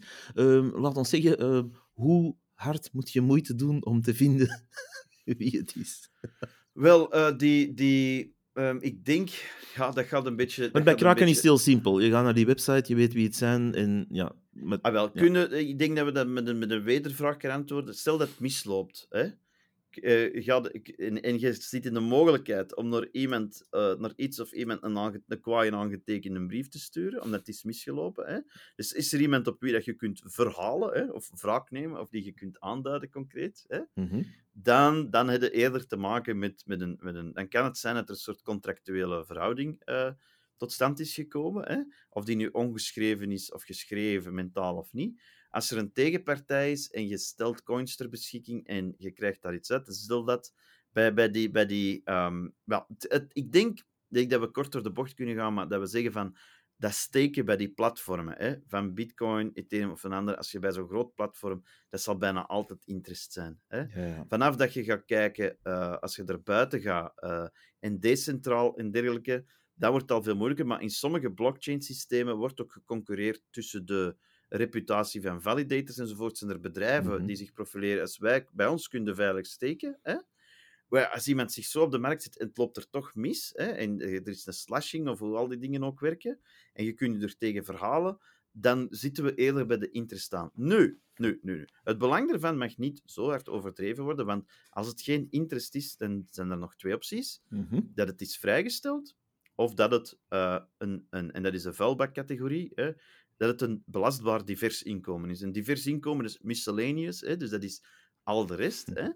Waarbij dat... wanneer is er dan een divers inkomen? Dat is wanneer dat je doet een dienst of een prestatie of toch een handeling, hè, je moet ook iets van een intellectuele arbeid doen. Dus kijk, sommige gevallen van staking bij een validator zullen vrijgesteld zijn, volgens mij. Niet alleen volgens mij... Ook volgens andere fiscale... Als jij zo een eigen node hebt, hè, in je garage of in je kelder draaien, en je steekt er zelf, mm-hmm, ja, en je doet het niet voor derden, ja. En het brengt op... Sorry, voor mij is dat een appelboom-appelscenario. Geen kat gaat eraan denken, als je een appelboom in je tuin hebt en er vallen wat appels af, hè, om die te belasten. Ja, hè? En die zijn niet belast. Zeg, wereld, als het gigantisch groot begint te worden, mm-hmm, dan heb je misschien eerder een boomgaard en zit er misschien een appeldealer, hè. Dan zitten we weer in dat professioneel ding. Maar in het algemeen, als het speculatie is, dan niet, dat is geen ding, dus is gesteekt. Dat is dus een voorbeeld van vrijgesteld stakinginkomsten. Algorand, hè, hier krijg je gewoon door het te houden, wordt er bijgeschreven. Dat is nog een ander ding. Hè? Mm-hmm. Ja, dat is dus ook, ik heb daar geen... maar dat weet je op voorhand, toch? Want dat weet je op voorhand, het komt erbij. Dat is waarschijnlijk ook het doel waarom mensen hun waarde daaraan toevertrouwen.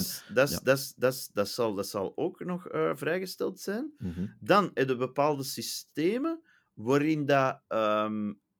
Het gaan steken bij een validator of een dingen in dergelijke mate geautomatiseerd en evident is, dat het bijna abnormaal is. Oké, het is iets meer dat je moet doen dan bij Algorand. Bij Algorand gewoon een wallet. Hier moeten we misschien nog wel een validator of dergelijke aanduiden.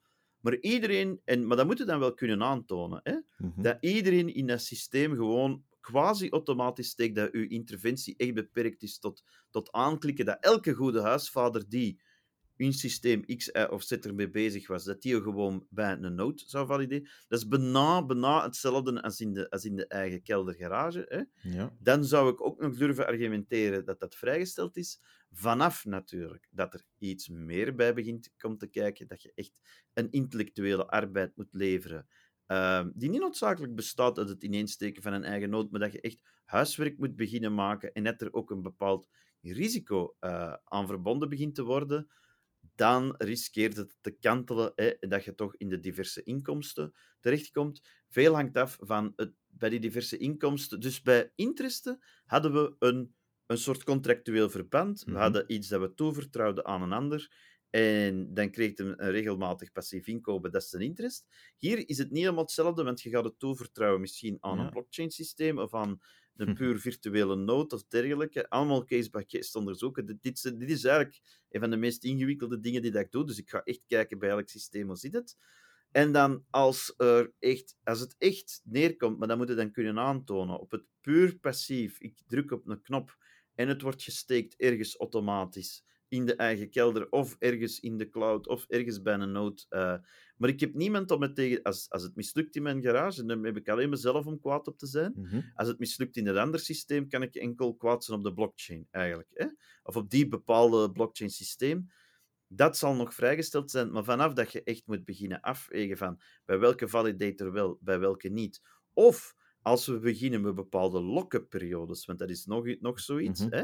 Dat er een heel aantal voorwaarden verbonden zijn aan hoe dat je de staking krijgt, dan zitten we niet meer in de vrijgestelde staking, dan is het ook geen interest vaak, maar dan spreken we echt over belastbare diverse inkomsten. Okay. En dat is eigenlijk het meest, bij die passieve inkomsten, het meest ingewikkelde. Gaan we dan, dat is die staking. Hè? Omdat staking is echt een marketingterm geworden die van alles betekent, dus dan moeten we echt punt per punt gaan bekijken. Wat is de staking hier werkelijk? En dan een laatste ding is die... Ja, wel, naast staking... Dan hebben we alle bizarre inkomsten, zoals ik ze noem. Hè. Dat is die... dat is liquidity provision. Je hebt nog burning, je hebt dingen. Dan gaan we... Dan, dat is al... Ja, dat kan ik met... Dat zal geen interest zijn. Maar aan de andere kant, dat dan nog vrijgesteld is, dat zal me ook zeer hard verbazen. Ik denk dat we daar inderdaad echt in de vuilbak of in de restcategorie zitten liever van de diverse inkomsten. Belangrijk weer al, hè, want hier komt de hoop. Hè, hier komt de hoop terug. Kijk, bij als het interest is, heb je niet veel keuze. Het is 30% hè, op de eurowaarde op het moment van verkrijging, toekenning of betaalbaarstelling, om het technisch te zeggen. Wow, okay. Als het over de diverse inkomsten gaat, als je zegt van kijk, die staking die ik hier doe, of dat raar ding dat ik hier doe, dat exotisch inkomen dat ik realiseer, dat is een divers inkomen, dan biedt het Hof van Cassatie ons iets meer mogelijkheden, in de zin dat men dan zegt van kijk, je moet dat pas boeken op het moment dat het zeker is. Ja. Mm-hmm. En dan heb je ook meer ruimte en je moet het boeken aan een realistische marktwaarde. Ja? Dat betekent dat sommige mensen verkrijgen van die stakinginkomsten die misschien niet vrijgesteld gaan zijn, hè? Of verhuur uit land, allemaal dingen die we hebben. Dan moet je gaan kijken van welke waarde ga ik hier hanteren? Is het correct dat ik elke keer dat ik dat inkomen verkreeg, en hier is het anders dan bij die interesten. Die interesten gaan belastbaar zijn elke keer dat je ze kon gebruiken, of dat je er recht op had. Hè? Terwijl hier, bij die diverse inkomsten, zullen ze enkel als een inkomen tellen als je er echt over kunt beschikken. Dus als ze locked up zijn, hè? Als ze gelokt zijn en je kunt er nog niet aan, dan zullen ze, als het diverse inkomsten zijn, nog niet als een inkomen kwalificeren. Daar zal het pas zijn als je er echt aan kunt. Hè? En dan de waarde ervan is niet noodzakelijk de waarde op het moment van verkrijging. Dus stel, een van de ramps- of doomscenario's of nachtmerriescenario's van sommige mensen is, ik heb stakinginkomsten in een gelokt systeem, hè? Neem nu, om ze niet te noemen, een Hex-systeem. Over Hex is ook veel op Twitter te doen. Mm-hmm. Op het moment, dat was een hype op een bepaald moment. En mensen kregen heel grote inkomsten, maar die waren gelokt. Hè? Mm-hmm. En als ik, maar meester Spaas of Thomas, Thomas mag zeker ook, als ik daar belasting moet gaan betalen, want nu is dat niks niet meer waard. Ik kan er nu pas aan en dat is niks niet meer waard. Ja, dan zeg ik, nee, het is ten eerste, hè, je kan er nu pas aan, hè, dus dat is duidelijk. Ten tweede, de waarde die je moet pakken is de realistische waarde. Dus dat is die waarden uit het verleden compleet onrealistisch waren. Hè. Ja, pak dan de waarde vandaag. Hè. Ja. En dus, maar kort gezegd, hoe ingewikkeld het ook wordt, want ik geef hier enkel de grote lijnen mee, dat besef ik, hè, omdat het echt elke keer een detailanalyse... Allee, ik vind dat heel boeiend om mijn job, maar dat is ook elke keer de uitdaging om in al die obscure systemen... Ja, je moet dan echt gaan zoeken van, wat doet men hier? Is dat alleen voten op een validator? Of, wat het precies is, de bedoeling van ons belastingssysteem, hè, hoe ingewikkeld het ook is, hè, als je tot een uitkomst komt waarbij dat je denkt dat je meer belasting gaat moeten betalen dan je ooit hebt gehad als inkomen, of dat je een belasting van 100% gaat moeten betalen, ja, dan zit er iets fout in de redenering. Klopt, ja. Hè, dat is niet de bedoeling... Men wil de gans... plukken, of men wil de kip met de gouden eieren, men wil die gouden eieren, maar meestal in ons systeem, op dit moment toch, hè, is niet de bedoeling van mensen dood te belasten of dood te knijpen of alles op te halen. Ja, dus het schaap mag geschoren worden, maar het moet niet op de huid. Het is een angst die heel vaak voorkomt bij mensen. Mm-hmm. Als ze vrezen dat, ik durf er gewoon niet aan beginnen aan mijn belastingen correct te berekenen, want dat gaat tot de uitkomst komen dat ik meer moet betalen dan ooit heb gehad. Zeg het nog eens, het is altijd een goed moment om met een fiscalist te praten, maar dan zeker. Want dat kan nooit de uitkomst zijn van ons systeem. Hè. Mm-hmm. Er zijn algemene regels hier, waar dat we ons op moeten baseren om al die nieuwe dingen in te passen. Maar die algemene regels die zeggen eigenlijk, ja, op het moment dat de regel stopt, hè, en we met iets nieuws zitten, dan eist men dat je redelijk, ernstig en consequent gedraagt. Hè. En zeggen van, oké, eigenlijk komt erop neer dat men zegt van, oké, beste belastingplichtige, je hebt je neus in van alles gestoken. Hè? En foei. Maar zeg nu eens zelf wat het volgens u moet zijn. Hè? Dat is ook... dan moet je dat serieus doen. Hè? Je moet dat een bepaalde dingen... En je moet ook, als je zegt van, kijk, ik ga dat zo boeken... Nu, dit is... Voor particulieren is dat allemaal uitzonderlijk, maar bij bedrijven is dat schering en inslag. In de zin dat veel bedrijven, ook techbedrijven, met nieuwe dingen bezig zijn... waar inkomen uit voorkomt, dat zich altijd vraagstukken stellen rond waardering of hoe passen die regels. Mm-hmm. Dan is men niet zo onze belastingen zijn hoog, de fiscus, ze zijn ambetant, al wat je wilt, maar het is nog altijd, moet er vanuit gaan, ergens nog dat het niet de bedoeling is om mensen dood te pisten of dood te knijpen, hè?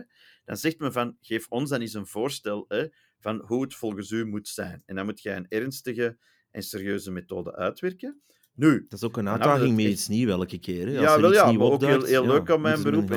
Het voordeel van als je naar mij komt, is dat je misschien niet alles van nul moet bedenken, maar dat we toch kunnen bogen op hopelijk enige ervaring ondertussen in de materie. Maar veel mensen, en dan komen we toch weer terug naar dat brugje aan het begin, dat ik even in de koelkast heb gestoken, op den duur zeggen veel mensen, weet je wat, hè? Zeker als het groter begint te worden, elke keer dat ieder jaar weer in de juiste vakjes zit te steken, dat is veel te vermoeiend en te onzeker. Doe toch maar de vennootschap, hoewel dat ik weet dat ik op sommige dingen meer belasting ga moeten betalen. Hè. Maar daar is het boekhoudkundig en fiscaal kader toch iets zekerder. Winst is winst. Is de vennootschap rijker, dan gaan ze de belasting moeten betalen. Is de vennootschap armer, dan niet. Hè. Dan zitten we met een aftrekbaar verlies. Dat heeft tenminste het voordeel van de duidelijkheid. Hè. En dus vanaf een bepaald moment, zelfs al zijn mensen ervan overtuigd, of kunnen nog niet zeggen van, ja, dat is hier een beroep, zeggen van, ja, maar kijk, ik kan toch maar in vennootschap doen. Hè. Niet omdat het een belastingparadijs is, maar net omdat dat het voordeel van die zekerheid heeft. Hè. Dus dat is een beetje... dat is wel knap, dus ja. Dan heb je iets meer zekerheid. En, ja, het wordt, dat is de prijs, die men dan... Je hebt meer controle over hoe het allemaal wordt verwerkt. Terwijl in de personenbelasting... ik heb u net uitgelegd hoe ingewikkeld het zonder pretentie, maar voor mij al is die toch al enige tijd in de sector actief is... voor de controleur dingen... Pas op, die dingen die ik u vertel, hè, dit zijn benaderingen die ook al gestresstest zijn door de fiscus. Hè, dus ik weet dat wat ik hier vertel... Hè, ja, dat zijn allemaal dingen voorkomt. Waar toch al minstens iets een controleur op een bepaald moment van ja, oké, ik snap er niks van, maar ik zie duidelijk aan alles dat je echt je uiterste best hebt gedaan om tot de correcte belastingafrekening te komen. Hè. En dat is blijf in ieder geval niet zitten in de schaduw. Hè. Probeer op eigen houtje, probeer het met hulp van mij of met iemand anders. Hè. Maar doe je best om toch... Maar het zal altijd veel minder zijn voor iemand waarvan men duidelijk merkt van die doet toch zijn best om in orde te zijn. Hè. Dan iemand die is het uit overmoed, maar vaak is het gewoon uit angst en onwetendheid. Hè, ermee blijft zitten. Hè. Want die kan niet veel doen met zijn centen. Die zal bij elke bank geweigerd worden, of erger. Hè? Dat hebben we de vorige podcast al gezegd. Ja, er zijn zo'n verhalen bekend. Hè? Van mensen die opeens uit de schaduw treden. En dan, neem het in handen en blijf meester van uw data. Hè? Mm-hmm. En dat is in heel korte vogelvlucht het ding. Dus we kijken naar staking en andere airdrops vrijgesteld, mm-hmm. als het echte airdrops zijn. Dan bij staking goed gaan kijken. Staking is de marketingterm. Heb ik hier te maken met interest? Omdat er iemand aan de andere kant zit die kan aanwijzen. Bij staking in een blockchain, eigenoot of bij een andere.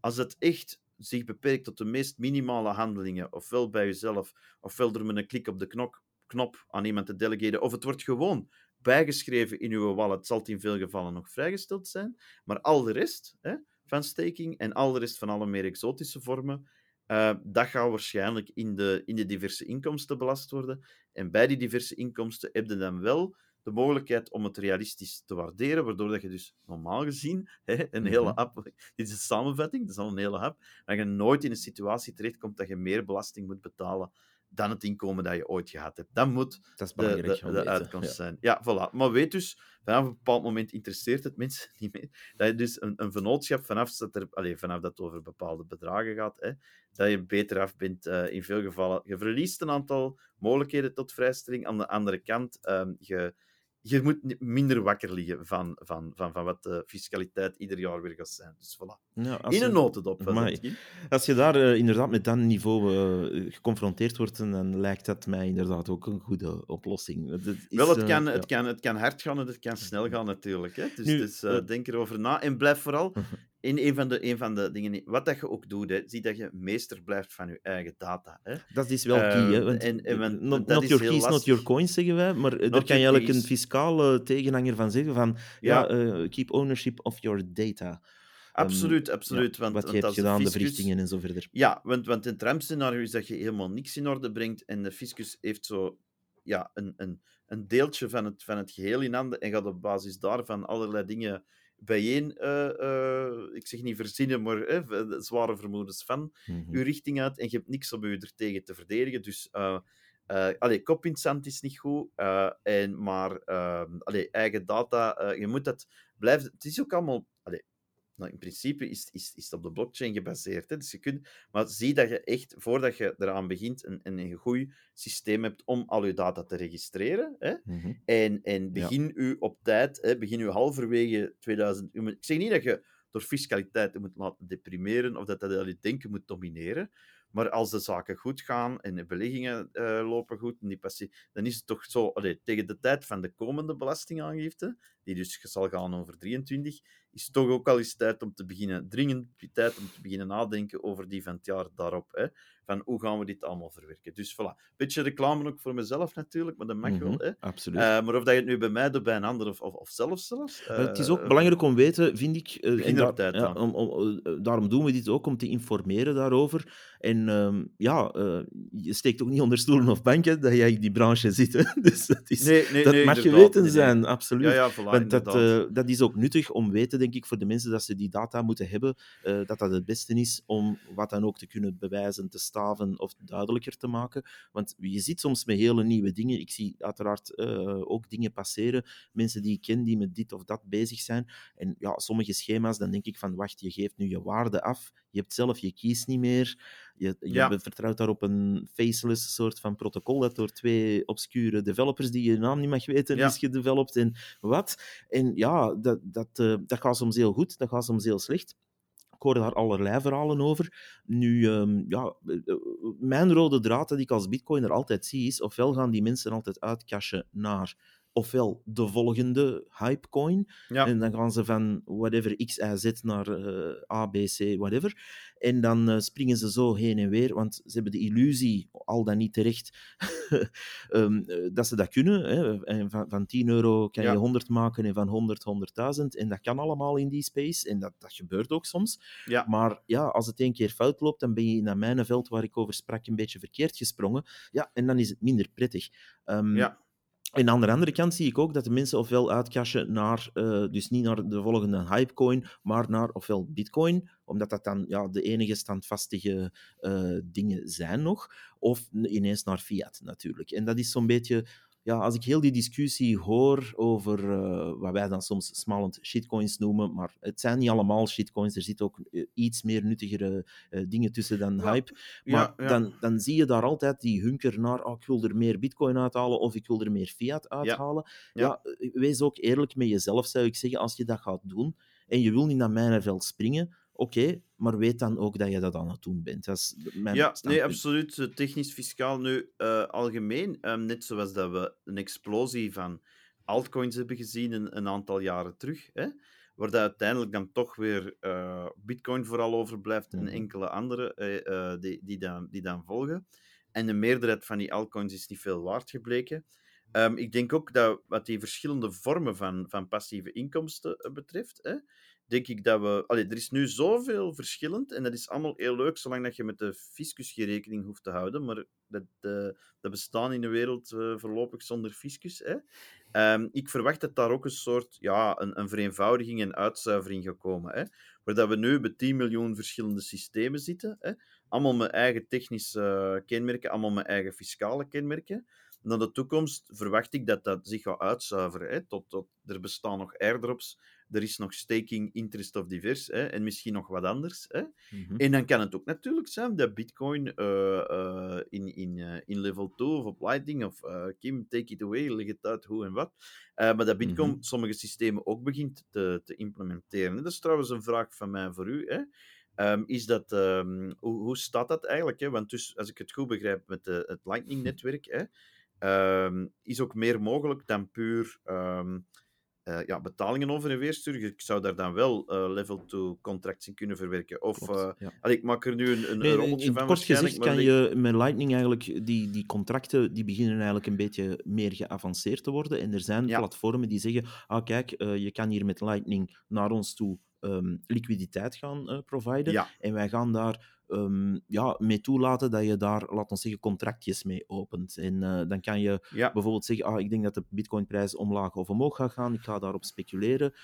Je kan daar zelfs leverage op gaan en dat soort zaken beginnen wel te ontstaan. Nu, dat is nog, voor zover ik weet, want ik weet niet alles natuurlijk, voor zover ik weet is dat nog vrij pril. Het is niet dat er daar duizend platformen of keuzes zijn. Dat kan misschien als fiscalist toch wat goed nieuws brengen, hè? Dat soort dingen, oké, dit is als dat werkt en er komen inkomsten uit, des te beter. Hè? Hoe zit het dan fiscaal? Wel, hier zou ik nog echt durven spreken dat dat experimentjes zijn, zoals je het zelf noemt. Hè? Ja. En als dat goed afloopt, zie ik er ook geen reden om dat te belasten, om meteen te gaan zware belastingen te gaan treffen onder diverse inkomsten, laat staan interesten. Hè? Ik denk enig experimenteerinkomen en dergelijke, dat... men neemt eraan deel, niet met de verwachting dat daar onmiddellijk dat het feilloos gaat werken, dat het enzovoort. Hè. Ja, want die platformen zetten zelf wel beperkingen, omdat zij ook weten van, dat is hier in beta. Ik zeg weer al, we gaan het case by case bekijken, hè, maar om het ecosysteem een hart onder de riem te steken, ik zie in deze heel embryonale fase, hè, kan ik me moeilijk inbeelden dat de fiscus zeer geneigd gaat zijn van... Dat iets anders wordt het natuurlijk als je heel je bitcoin-kapitaal op het spel gaat zetten en in zoiets storten. En dat is wat anders. Hè. Dan gaat het over meer dan louter experimenteren. Dat is al naar een beetje speculatief toe. Hè. Maar in het algemeen, wie dat wil deelnemen aan dat soort dingen, gewoon om eens te testen. En had er iets meer bitcoin uit en erin werd gestoken... ik ga nog altijd langs de fiscalist, maar ik kan mij moeilijk inbeelden dat direct tot... Het kan case by case, ik zeg het, maar er is ook zoiets als ruimte. Een goede huisvader mag zich soms tot zo'n technisch experimentje, gelijk dat ik het zelf heel... Ik had u nog niet geprimed, ik had u niet beïnvloed, Kim, zoals je het zelf omschrijft. Allee, ja, dat zou vrijgesteld moeten zijn, zoiets. Ja. Nu, er zijn wel wat technische experimenten bezig. Nu, we hebben ook recentelijk gezien dat er op Liquid iets meer te doen is. Dus dat is dan een sidechain die dan eigenlijk ook een aantal swaps gaat toelaten tussen bijvoorbeeld de euro, stablecoin en de USD of Tether of wat dan ook. En dan kan je op die manier gaan beginnen switchen en daar licht op die prijsschommelingen gaan speculeren, eventueel. Maar dat is allemaal heel pril nog op Bitcoin. Ik denk ook dat echt pure Bitcoiners daar niet op zitten te hunkeren van, kan ik hier leverage maal 1000 gaan op mijn bitcoin of zo. Ik denk dat toch... Ik kom zo heel weinig mensen tegen die daar echt op zitten te wachten. Tenzij het natuurlijk al mensen zijn die tot aan hun knieën in de altcoins zitten. Die gaan daar dan wel erg tuk op zijn. Maar die zitten op andere platformen en die, ik zeg het, die dansen in dat mijnenveld happy rond. En ze doen maar. Meestal zonder hun keys zelfs te hebben. Maar goed, ik vind dat echt een andere wereld. Dus als bitcoiner zie ik van, oké, dat bestaat. Ik wil daar ook niet blind voor zijn. Ik wil ook niet zeggen van, altcoins, daar gaan we het nooit niet over hebben. Bitcoin is the only thing. Ja, dat weten we wel, maar we kunnen ook niet zeggen, het bestaat niet. Hè? Wel, het jaagt, je kunt het zo zien, dat altcoins ook bitcoin een beetje challengen. Hè? Dat mag ook wel, hè? Ja, er zijn bepaalde, ik ga ze niet noemen natuurlijk, maar er zijn bepaalde coins die puur uit technisch aspect zeer interessant zijn aan het worden. Maar dat is zo beta en dat is zo nieuw, dat ik, als ik daar naar kijk, al huiver van, oké, hoe moet ik dit hier gaan opzetten? Omdat je daar echt Linux-toestanden moet gaan beginnen als leek gaan doen, omdat... ik had bijvoorbeeld één coin gezien die qua concept supercool was, maar ze hadden geen wallet. Ja, begin maar, hè. Dus, inderdaad. Dus, dat is niet evident. Maar dat zijn wel interessante dingen, omdat hun concept heel tof was. Dus technisch vind ik dat super. Ik ben een beetje, uiteraard, uit de technische wereld kom ik. Dus ik vind dat fascinerend, puur technisch. Uiteraard, in een coin die een heel interessant is in theorie, maar zelfs geen wallet heeft, ik ga daar niet in stappen. Inderdaad. Maar ik ga er wel over lezen. Ja, nee, voilà. Dus ik hoop dan toch een beetje een algemene inleiding tot die andersoortige inkomsten. Dat is super. Want ik denk ook dat dat reëel is. Ik denk dat het echt reëel is, ja. Je moet ze samen horen, denk ik, de 91 en deze, de 93 wordt dit? 94 eigenlijk, ja. De 94, de tijd vliegt, hè. Mm-hmm. Nee, maar inderdaad, dus dat is een beetje de... de wereld waarin ik opereer. Hè. Case by case. En ik kan enkel aan... Dus wat moeten we nu allemaal onthouden van dit? Ik denk meester blijven van de eigen kies, meester blijven van de eigen data, dat het allerbelangrijkste is. Hè? Echt, ja. En dat de Belgische fiscaliteit complex is, dat het voor een stuk ook pionierswerk is, maar dat het niet het einde van de wereld hoeft te betekenen, hè?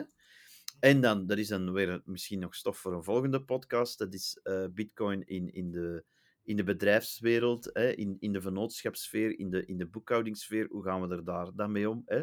Maar vanaf een bepaald moment, zelfs al is het risico puur juridisch op professioneel inkomen klein, hè, kan het toch slim zijn om op tijd eraan te denken. Als je zegt van, ik ben geen amateur, ik ben ook geen speculant, maar begin hier over fameuze bedragen te draaien. En je bent ook een beetje beu om iedere keer, ieder jaar, mij te moeten afvragen van, ik heb dat en dat gedaan, in welk vakje hoort dat thuis? Hè?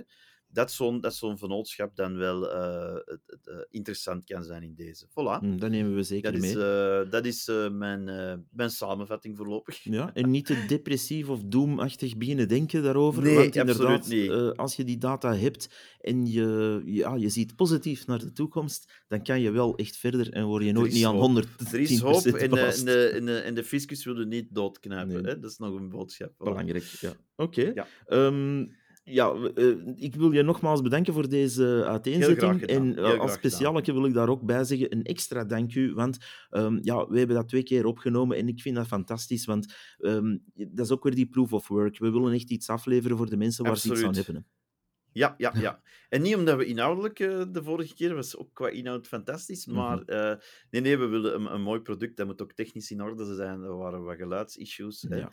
En ik ben heel blij dit te kunnen doen met iemand die even dedicated is, met zijn eigen achtergrond, invalshoek, maar ik denk dat we dat echt wel delen. Die zorgt voor het ecosysteem en ook om mooie en interessante podcasts te maken. Dus het was een eer en een genoegen en een plezier, Kim. Voilà. Dank je, Thomas. Hetzelfde.